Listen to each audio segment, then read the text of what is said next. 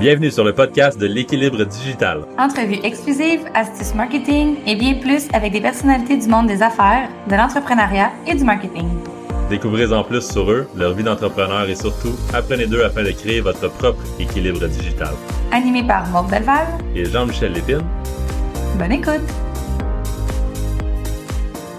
Salut tout le monde, bienvenue à l'équilibre digital, euh, notre podcast. On est, on est rendu au 14e épisode. Je suis super content d'être ici avec vous aujourd'hui. Je suis avec en compagnie de Maude, mon associé. Comment ça va, Maude? Euh, bien, toi? Yes, toujours. On a, on a décidé de, de, shake things up a bit pour, euh, pour euh, cet épisode-ci. et, on va, on va garder ce format-là pour, pour, pour un épisode par mois. À cette heure, on va se faire une petite, petite discussion, moi et Maud, où ce qu'on aborde des, des sujets de, du marketing digital. Puis là, pour l'occasion, pour cette première épisode-là, sous ce format-là, on a décidé de poser la question euh, sur LinkedIn euh, s'il y avait des questions que, que, les gens, les auditeurs et des, personnes dans notre réseau sur LinkedIn euh, avaient pour, pour le marketing digital, quel genre de, questions ils se posaient, comment, comment réussir ou des petits trucs comme ça. Donc, on fait un épisode là-dessus aujourd'hui.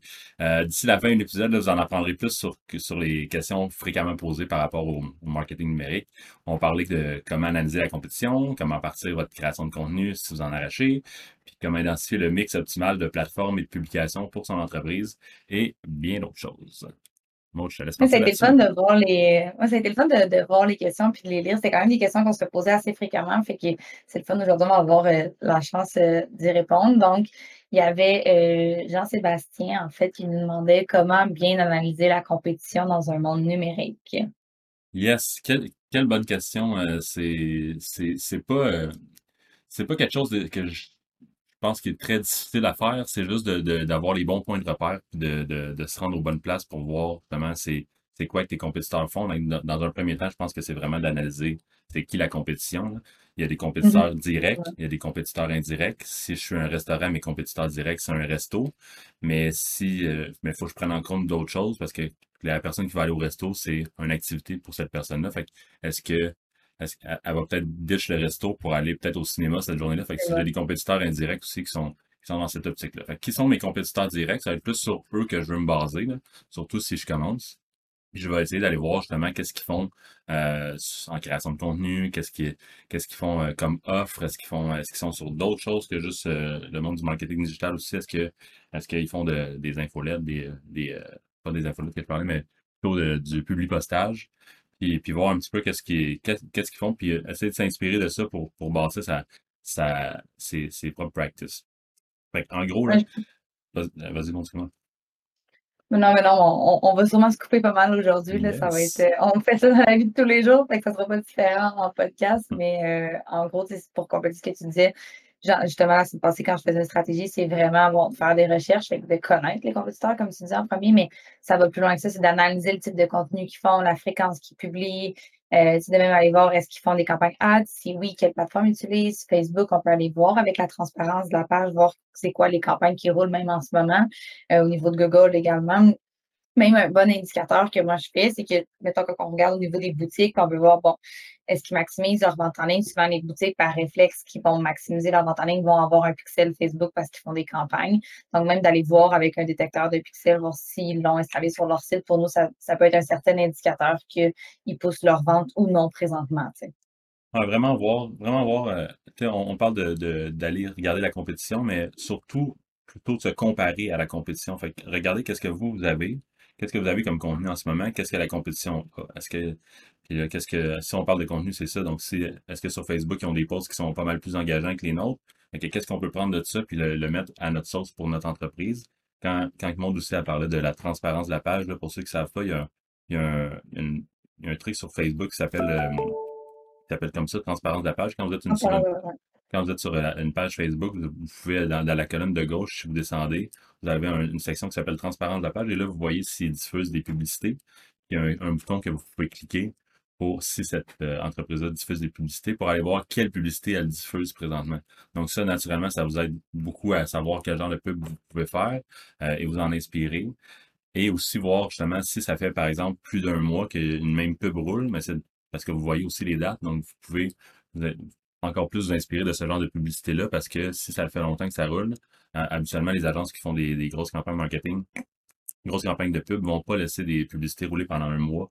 ils, vont, ils, vont, ils, vont, ils vont faire un, roulement de, de, de creative et tout ça de, que ce soit le texte, que ce soit les mmh images et tout ça, puis, puis faire des, nouveaux. Euh, améliorer leur campagne au fur et à mesure. Donc, quand ça fait longtemps que, telle ou telle publicité roule, ben, souvent, c'est parce que ça va être très rentable. Et donc, là, on, peut s'inspirer de ça pour nous faire quelque chose qui va, va être euh, en accord avec euh, notre image de marque, notre entreprise et tout ça. Ouais, c'est de connaître un petit peu. C'est beau s'inspirer, mais c'est s'inspirer des points négatifs et des points positifs dans le sens que leur stratégie de contenu peut avoir énormément de bon contenu, mais que les gens n'interagissent pas. Fait d'essayer de voir c'est quoi le positif et le négatif pour vous, vous en inspirer, dans le sens, c'est plus pour vous guider sur un peu quoi faire et quoi ne pas faire aussi à la fois. Établissez aussi un, nombre de critères à, à, l'avance, puis peut-être utiliser, par exemple, aussi simple que ça, une, Google Sheet ou une feuille Excel, puis mettre tous les critères que vous voulez euh, analyser. donc, si c'est sur le site web, c'est euh, je sais pas combien de pages, les couleurs, euh, les couleurs, c'est. Les call to action. Les call to action. Euh, qu'est-ce qui est écrit où? Est-ce qu'il y a un lien vers leur page Facebook? Est-ce que tout, ça, au niveau du contenu, mais ça va être les, les interactions, comme Maud disait aussi, la fréquence de publication. Tout ça, est-ce que est-ce qu'ils ont rempli leur section? Comment ils ont rempli leur section d'information euh, reliée à l'entreprise? tout ça peut être des peut être des trucs. Le nombre d'abonnés, par exemple, aussi puis euh, établir, peut-être faire une petite note sur chacun. Comme ça, quand vous revenez dans, dans cette feuille-là, mais ben, vous pouvez, vous avez comme ceux qui, sont comme les gagnants, si on veut. Puis, à toutes les fois revenir à eux pour voir euh, comment que, les mois suivants, pour voir comment que leur stratégie a évolué. Puis s'en inspirer ensuite aussi pour, euh, pour, pour votre pour votre truc. C'est pas tout, par contre, d'analyser la compétition, je vous dirais, c'est vraiment, euh, faut vraiment tester vous-même. Euh, faites, faites vos propres tests. Ça ne veut pas dire que, que parce que quelqu'un d'autre roule une publicité que c'est une formule gagnante aussi. Donc, c'est vraiment vous, vous allez avoir euh, vous allez avoir une meilleure réponse en testant vous-même vos trucs. Par contre, s'inspirer, c'est tout le temps, ça donne tout le temps un point de départ pour justement, mettons, avoir un, justement une base pour, pour, pour, faire des tests et non pas partir de, de vraiment zéro. C'est correct de sortir des euh, sentiers battus aussi. Si Maxi avait fait un, tour d'horizon des autres épiceries avant dans sa stratégie pour s'y baser, il n'y aurait pas la même stratégie aujourd'hui, que leur stratégie est vraiment bonne. Oui, exactement. Euh, on parle d'aller voir la compétition directe, mais aussi aller voir c'est ceux qui réussissent vraiment bien sur Facebook. Maxi est un excellent exemple d'une stratégie de contenu qui fonctionne bien. On est beaucoup aussi sur le lait au chocolat. Là. Vous, allez voir, vous allez voir la page du lait au chocolat, c'est carrément le nom de la page qui est, euh, qui est en lien avec les producteurs de, du, du lait du Québec. Puis euh, eux autres aussi ont du très bon contenu qui est, qui est vraiment tout le temps un petit peu relié aux produits qu'ils ont, mais jamais vraiment axé sur la vente, plus sur l'humour, qui marche vraiment bien sur Facebook. très bien adapté à Facebook. Oui, Parfait. très bien adapté. c'est quoi l'outil, Jean-Michel, que, hum, l'outil que tu avais en Google, euh, en extension Google, en fait, qui permettait de voir des sites qui ressemblaient au, à, lui que tu étais en ce moment, pour ceux, mettons, qui sont en e-commerce, qui veulent se lancer et qui n'ont aucune idée c'est pas leur compétiteur? C'est, ça, c'est une bonne question. Ça s'appelle, en fait, euh, je me souviens plus exactement du nom, mais c'est Alexa Rank. donc, vous tapez Alexa mmh. Rank euh, Chrome Extension. Vous allez avoir, dans le fond, c'est, lié avec Amazon. Donc, eux, ils font les sites qui ressemblent à tel site, par exemple, que vous êtes justement sur le site de de métro, mais vous allez avoir les sites qui ressemblent à ce site-là en, en, ordre. ça peut vous donner aussi une idée de quel autre compétiteur par rapport au compétiteur que vous avez trouvé, puis faire en sorte que vous gagnez aussi, aussi pas mal de temps. Ça vous donne aussi une idée de à, quel point ce site-là est euh, populaire. Euh, donc, s'il va avoir le Alexa Rank, c'est pour dire le, le, ranking du site web en termes de trafic. Donc là, les Facebook, Google de ce monde sont comme dans les top 10 et tout ça, mais si on, si on va voir peut-être par exemple un, un RDS.ca. Je, je, je le hockey présentement. Euh, puis euh, RDS.ca qui est dans les centaines de milliers. Puis c'est vraiment un site qui est vraiment, c'est quand même, qui a beaucoup de trafic. On, on sait que dans centaines de mille, même si on est classé 100 000 et plus, c'est quand même beaucoup de trafic. Fait que là, si on voit que ce, compétiteur-là est dans les 100 000, puis que l'autre est dans les, dans les 3, 4, 5 millions, on va peut-être plus s'inspirer du 100 000 que lui a une stratégie établie, puis peut-être une équipe marketing en arrière de ça, ça puis avancer à partir de là. Bref, une très bonne question de. Ouais. une très bonne question de Jean-Sébastien. Je ne m'attendais pas à ce qu'on aille aussi loin que ça pour notre première. Quand même assez fun. Fait que merci Jean-Sébastien pour ta question. On enchaîne avec une question de François Latulippe euh, qui, euh, qui, qui, a écrit en commentaire euh, de la publication dont on a fait référence. Donc, le, le problème qu'on raconte le plus souvent, et je, le cite, en jasant avec des gens en café virtuel, c'est la peur de créer du contenu qui n'est pas à la hauteur. Et là, lui, il cite des, deux questions que, que, que lui-même a entendues. Donc, ça va comme suit. J'ai des sujets sur lesquels je veux m'exprimer, mais je ne sais pas comment. J'ai peur que ce soit poche et où qu'on me juge et, euh, et où, en fait. Quel genre de publication puis-je faire? Je ne suis pas intéressant, mon domaine n'est pas palpitant. C'est comme plusieurs questions en une. Je vais essayer de bien, de bien répondre, mais tu sais, je pense que cette peur-là est totalement normale. Si je vais juste me mettre dans la peau, il y a plusieurs années, quand que je commençais sur le web, puis que quelqu'un me disait faire que tu fasses des vidéos et tout ça, je me disais jamais de ma vie, tu sais. Puis là, on enregistre un podcast aujourd'hui, puis plusieurs vidéos maintenant, puis c'est comme plus qu'on pratique, plus qu'on en fait, mieux que c'est. C'est comme le jogging. Là. Donc, euh, c'est sûr que c'est une peur normale. On l'entend vraiment souvent. Puis, pour ceux qui ont peur, ce serait, ce que je dirais, c'est de commencer tranquillement, de faire une, publication de temps en temps, de temps en temps, de commencer à vous familiariser, puis aussi consulter le contenu dans votre domaine, mais aussi vraiment ce qui se passe en ce moment, par exemple, sur LinkedIn, c'est quoi le type de contenu? Les gens, par exemple, ils racontent beaucoup d'histoires personnelles, mais ils me font un lien avec leur professionnel, puis des, des choses personnelles dans le sens plus en storytelling que je veux dire. Fait vous pouvez aussi mettre, établir vos limites par rapport à qui je suis prêt à, je suis prêt ou je suis prête à aller là, mais je suis pas prêt ou prête à aller là niveau vie privée, hum, puis suis à, vous dévoiler aussi de ce niveau de quel, êtes-vous prêt à donner votre opinion vraiment beaucoup, vous voulez susciter euh, de l'interaction. Il y a comme plein de questions à vous poser sur vos limites que vous voulez vous poser et vos limiter, dans le fond. Là, je ne sais pas si c'est clair, mais Sinon, au niveau de quel genre de publication faire, euh, ben ça, c'est une excellente question aussi. Ce que je vous dirais, c'est que souvent, quand on s'assit puis qu'on se dit, là, je vais créer mon contenu, c'est là que le contenu n'arrive pas, mais il y a souvent certaines situations qui arrivent, vous êtes en meeting avec quelqu'un, puis là, la personne vous dit quelque chose, ou même vous, quand vous êtes en meeting avec quelqu'un, puis que vous interagissez, puis que vous dites une phrase, des fois, cette phrase-là pourrait aider quelqu'un d'autre, vous pouvez le noter sur le site, puis dire, je vais en parler, mais c'est pas, je pense que l'erreur, c'est qu'on veut trop créer du contenu qui est dans notre domaine, quand que ça dépend, c'est vraiment, par exemple, de sur LinkedIn, personnellement, je parle presque jamais de marketing ou c'est une publication sur 10. Je vais faire des liens par rapport au marketing, mais ça ne sera pas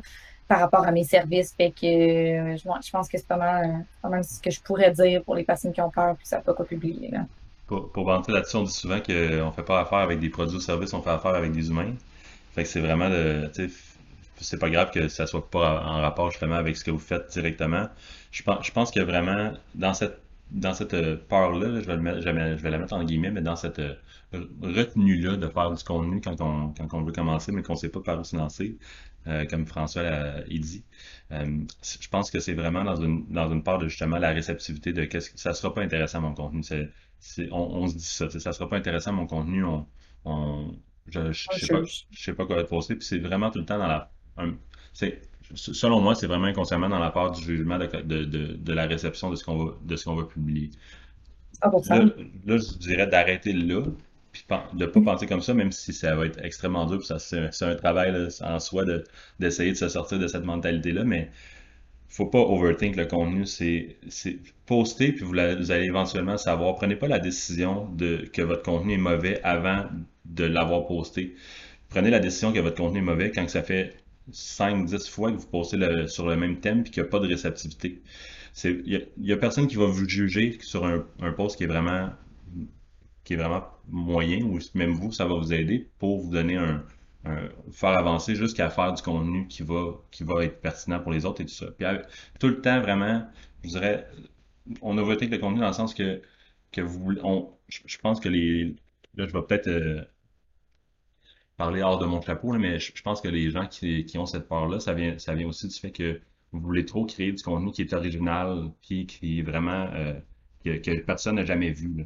Mais la vérité, c'est que c'est pas tout le monde qui consomme n'importe quel contenu non plus. Fait si j'ai entendu une phrase en écoutant Gary Vee ou si j'ai lu une, phrase qui était bonne dans mon livre, ben peut-être que cette phrase-là, en la, disant, en la reprenant dans mes mots, ou en partant de cette phrase-là pour moi apporter mon opinion par-dessus, mais ben là, peut-être que ça, ça va aider quelqu'un d'autre mais pas prendre la décision que ça va l'aider ou non avant en disant ça sera pas intéressant.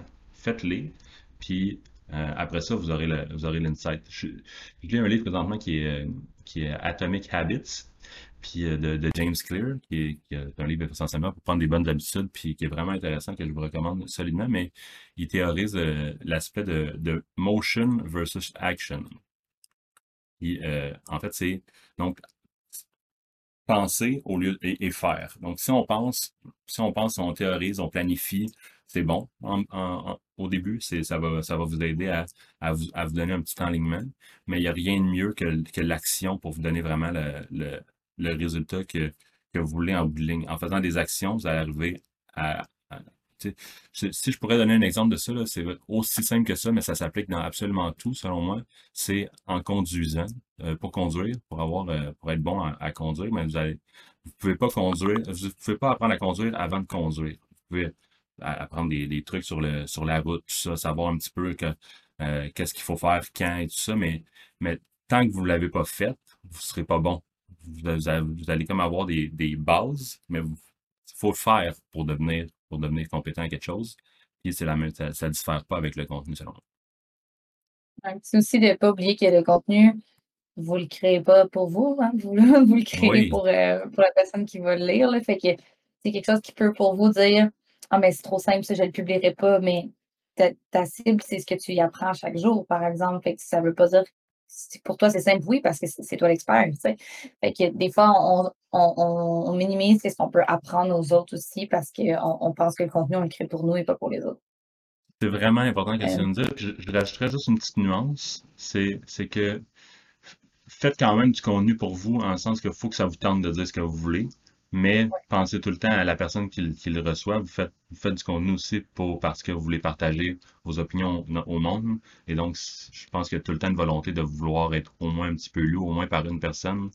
Euh, que whatever. Donc, ça, mais faites du contenu surtout pour vous, mais pensez à, votre cible quand, quand vous le faites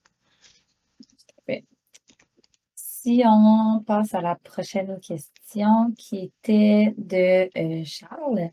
Donc, il dit, ce serait intéressant de savoir ce que vous faites avec vos clients, ce qui marche, ce qui marche pas, ce qui change, etc. Euh, donnez votre point de vue puis votre expérience. Oui, encore, encore une fois, une bonne question de, notre ami Charles qui qui c'est ça, une très bonne question. Euh, ces temps-ci, euh, on, on, pose beaucoup le, Facebook Ads, le Google Ads et la création de contenu pour des raisons différentes. Euh, Facebook Ads, surtout pour ce qui est visuel, parce que dans le fond, ce, qui, ce qui va plus fonctionner, là, je vais plus parler de moyens, mais il y, aurait, plusieurs angles à cette question-là que je, que je réalise, mais je vais plus parler des moyens marketing par rapport à ce qui marche, ce qui ne marche pas.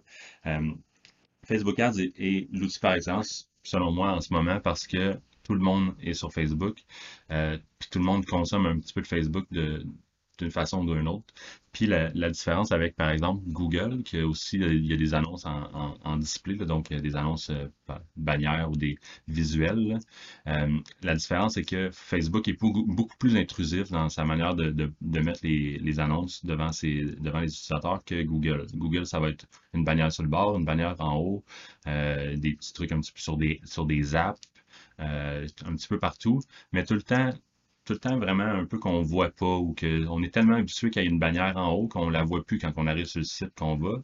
Euh, versus Facebook, qui est et un petit peu tous les réseaux sociaux en fait là ils font ça. C'est juste que Facebook, la, vérité c'est que c'est la c'est la plateforme la plus populaire donc, c'est pour ça qu'il faut être là où que l'attention allait quand on fait du marketing. Puis l'attention présentement est sur Facebook. Peut-être que ça sera plus ça dans 10 ans, mais là, c'est ça.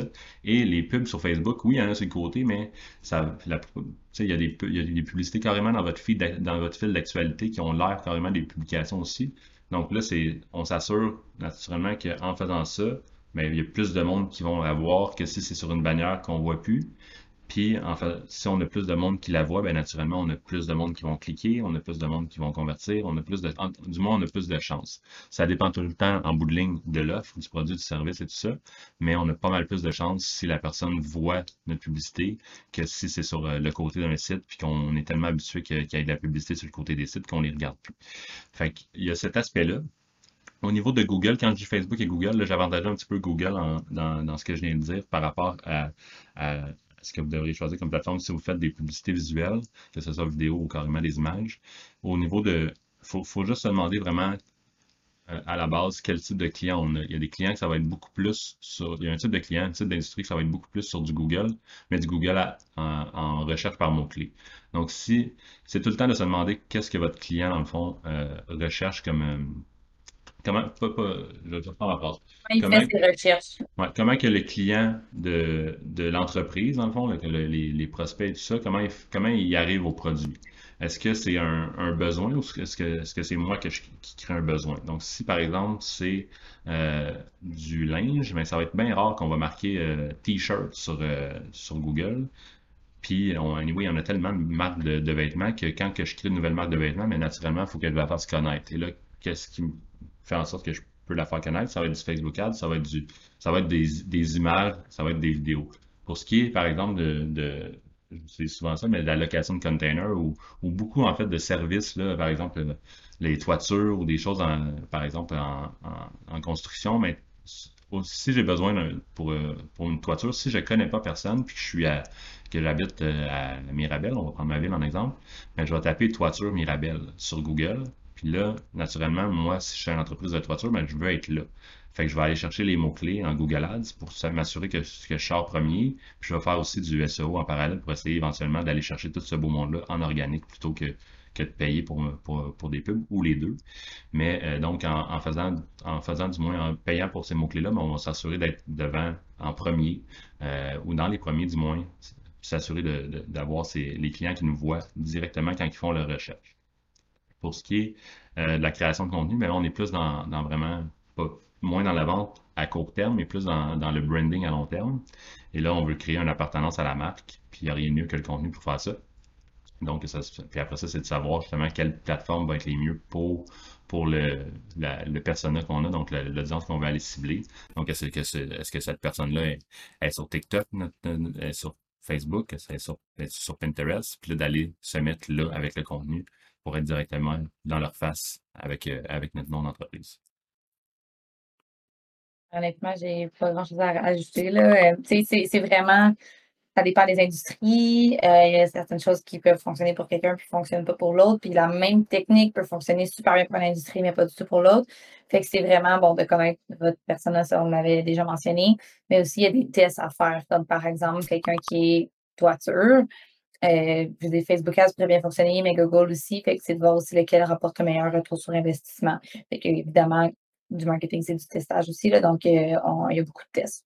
Je compléterai avec ça. c'est difficile de, de, dire quel type de client fonctionnerait où ou non, parce que j'ai vu un peu, de par notre expérience, on a vu un peu tout n'importe où. J'ai vu des coachs sur, euh, sur, euh, sur LinkedIn, mais je l'ai vu aussi sur Instagram, je l'ai vu dans les groupes Facebook.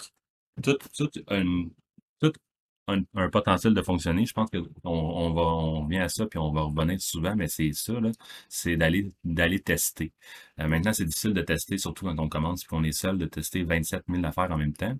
Euh, mais il y a tout, il y a probablement un moyen de faire marcher. J'ai, j'ai vu aussi de la location, pour revenir à mon exemple de location de container, j'ai vu de la location de container sur LinkedIn. Il, fait du, il fait du contenu là, ça fonctionne bien, il y a un retour. C'est étonnant, on j'aurais pas pensé ça a priori. J'aurais, peut-être été directement, pour revenir à ça, avec du Google Ads Search. Mais euh, il n'y a, y a, pas de. Y a, pas de plateforme de trop. Là, si, on, a de la, visibilité un peu partout, mais c'est sûr qu'on, gagne en bowling, ça revient souvent à une question de temps. Mais euh, je vois pas vraiment d'industrie fonctionner mieux ou moins bien, souvent, ça va être vraiment de par la nature de l'offre qu'il y a un choix à faire au niveau des plateformes au début si on veut focuser sur une, mais, mais ces, ces entreprises-là de toiture, que je reviens à cet exemple-là, pourraient aussi faire un offre sur Facebook puis que ça fonctionne bien. Euh, mm. Il va falloir faire du bon ciblage. Si vous avez des listes de clients aussi, ça va aider pour faire des audiences similaires, mais, mais euh, il y aurait moyen d'essayer ou du moins pour, pour voir évaluer le retour, puis après ça, choisir la plateforme qui, qui est, le, plus, euh, le plus payant, puis mettre son, la plupart de son budget là. Mais ça ne veut pas dire que les autres plateformes ne vont pas être rentables non plus. Tout à fait. Ça complète bien la question. Yes. on, va, on, va, enchaîner avec euh, la question numéro 4, euh, qui est notre dernière question pour la journée, qui, est, qui, qui, vient de Hélène Sarah, qui dit qui nous demande en fait comment identifier le mix optimal de plateformes et de publications pour son entreprise?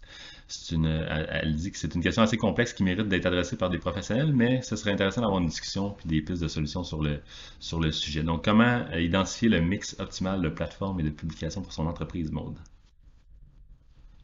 Euh, ben, c'est une question qu'on se pose encore. Ben, c'est pas qu'on se la pose, c'est juste que les algorithmes changent à travers les années. Fait que, tu sais, on- peu importe, on, on essaie de suivre les algorithmes le plus souvent possible. Et là, Jean-Michel et moi, on risque de peut-être s'estimer Oui, ça va être fun, cette question-là. Merci, Hélène. Euh, donc, euh, tu sais, par le passé, il y avait énormément de gens qui disaient publier, publier, c'est du, j'ai entendu cinq fois par jour, puis tout ça, puis c'était peu importe le contenu publié. Ça venait du fait qu'il y avait pas assez de gens qui créaient du contenu pour le nombre d'utilisateurs sur la plateforme, un petit peu comme qu'on retrouve sur LinkedIn en ce moment. Euh, mais là, en ce moment, il y a beaucoup de gens qui créent du contenu pour le nombre d'utilisateurs. Euh, les algorithmes ont changé, la portée de publication, la portée, a diminué aussi.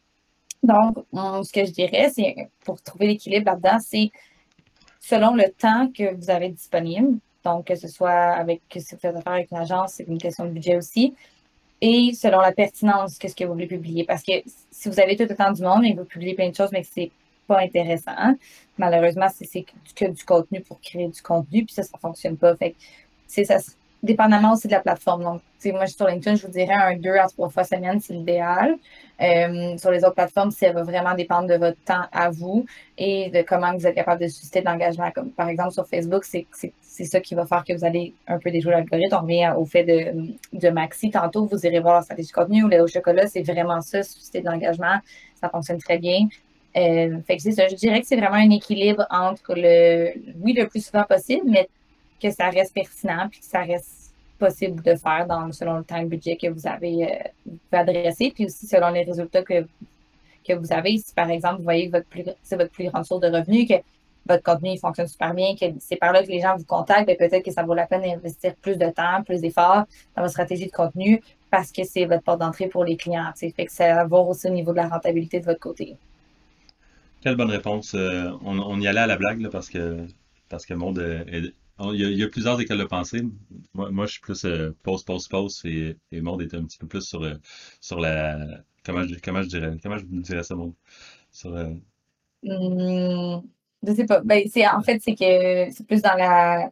Ouais, non, je sais pas comment l'expliquer, en ouais. fait, Parce que on- on- les deux, on se rejoint par contre sur le sur le sur Ouais. le fait qu'il faut que ça soit des postes de qualité. Puis là, on va revenir à l'autre question de tantôt de, de overthinker pas la qualité, puis laisser vos, votre, votre, euh, votre communauté, votre réseau euh, décider de qu'est-ce qui les intéresse avant de décider pour eux. Mais au niveau du nombre de plateformes, là, je vous dirais que ça, dans, moi, moi, je suis vraiment un, un adepte plutôt de la, de la quantité, là, tant pour autant qu'on, que c'est que c'est pertinent. Mais ça va vraiment en fonction de votre temps et de, de vos ressources. Il n'y a, a pas de meilleure réponse à donner que ça. Euh, si, si vous avez de, si vous êtes seul, ben, je vous conseille de plutôt commencer par une ou deux euh, maximum, puis de mettre au moins 80% de votre temps à des trucs qui fonctionnent. Donc, si c'est LinkedIn, votre, euh, ou Facebook, votre, euh, votre plateforme qui fonctionne le mieux, puis que vous avez commencé à, à, puis c'est celle qui, qui vous donne un plus de retour au début, mais mettez 80% de votre temps là, puis peut-être un autre 20% à explorer d'autres avenues. Mais c'est dans un monde idéal, selon moi, le plus de visibilité qu'on a partout, le mieux ça va être parce que c'est quelqu'un qui va vous voir à plusieurs, à plusieurs endroits dans les, dans un court laps de temps, mais il va vous accorder par, le biais de, de, de comment ça fonctionne la vie, là, euh, il va vous accorder une certaine réputation juste parce que vous avez vu à, plusieurs places en même temps. Si, je vois une, une annonce à la télé, puis qu'après ça, je le vois euh, sur Facebook, puis puis qu'après ça, je le vois sur un, un panneau d'auto- d'autoroute, je me rappellerai plus que je l'ai vu sur la, sur la, à la télé à moins que ce soit vraiment une pub qui est mémorable, puis sur, sur, euh, sur, euh, sur Facebook. Mais là, en, le voyant sur euh, en le voyant sur le panneau d'autoroute, inconsciemment, moi, je vais me dire, tabarouette, c'est donc une compagnie populaire, ça. Parce que, parce que notre cerveau est comme habitué de l'avoir un petit peu partout. Ça, revient à ça. Donc, si, si quelqu'un consomme six réseaux sociaux, pardon, puis, euh, puis il vous voit sur les six, mais naturellement, là, il, va vous accorder une certaine réputation déjà sans vous connaître pratiquement. Euh, donc, si, quand elle vous connaît, donc elle vous accorde déjà une réputation, ça va être beaucoup plus facile de se faire aimer ensuite et après ça de se faire acheter. Donc, donc euh, il y a cet aspect-là. Après ça, quelle plateforme, on, on, on y a répondu un petit peu euh, tantôt, mais ça va vraiment selon, euh, selon ce que, ce que vous êtes le plus à l'aise, je vous dirais. Euh, et pour ce qui est du nombre de publications, ben là, c'est là que, que moi, j'irai en quantité. Après ça, ça revient à un nombre de temps. Tu sais, moi, j'essaie de poster une fois par jour, puis souvent, je n'y arrive pas, même si, selon moi, ça devrait être plus que ça.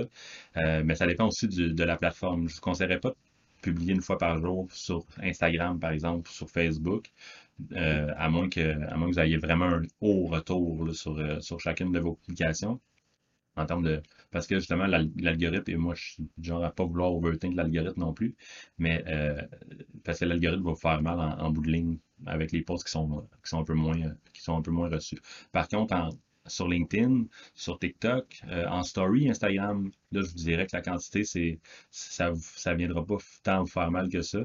Euh, au contraire, parce que justement, sur LinkedIn et TikTok, présentement, euh, puis on arrive peut-être vers la fin de ça, mais sur LinkedIn et TikTok, il y a beaucoup plus de gens qui consomment le contenu présentement qu'il y a du monde qui poste. Donc, vos posts ont tout le temps plus de chances de se faire voir par plus de monde, alors que sur Facebook, il y a tellement de contenu même si malgré qu'il y, a beaucoup de monde qui, qui, en consomme, que beaucoup de posts vont se perdre. D'ailleurs, juste le taux de d'engagement sur Facebook est vraiment astronomiquement bas, juste sur vos abonnés à vous, qui, qui il oscille entre 3 à 5% Donc, en fait, je me suis trompé de ça. Le 3 à 5% c'est les gens qui voient votre publication en moyenne sur les pages Facebook. Donc, juste 3 à 5% de vos abonnés en moyenne sur Facebook voit vos publications. Donc là, c'est sûr que c'est pas la meilleure façon d'avoir des posts qui vont devenir virales, alors que sur LinkedIn et TikTok, vous avez plus de chances justement de pouvoir voir parce qu'il y, a tellement de monde qui consomme beaucoup de contenu. Sur TikTok, ça se consomme tellement rapidement. Puis sur LinkedIn, il y a juste beaucoup peu, peu de monde qui, publie.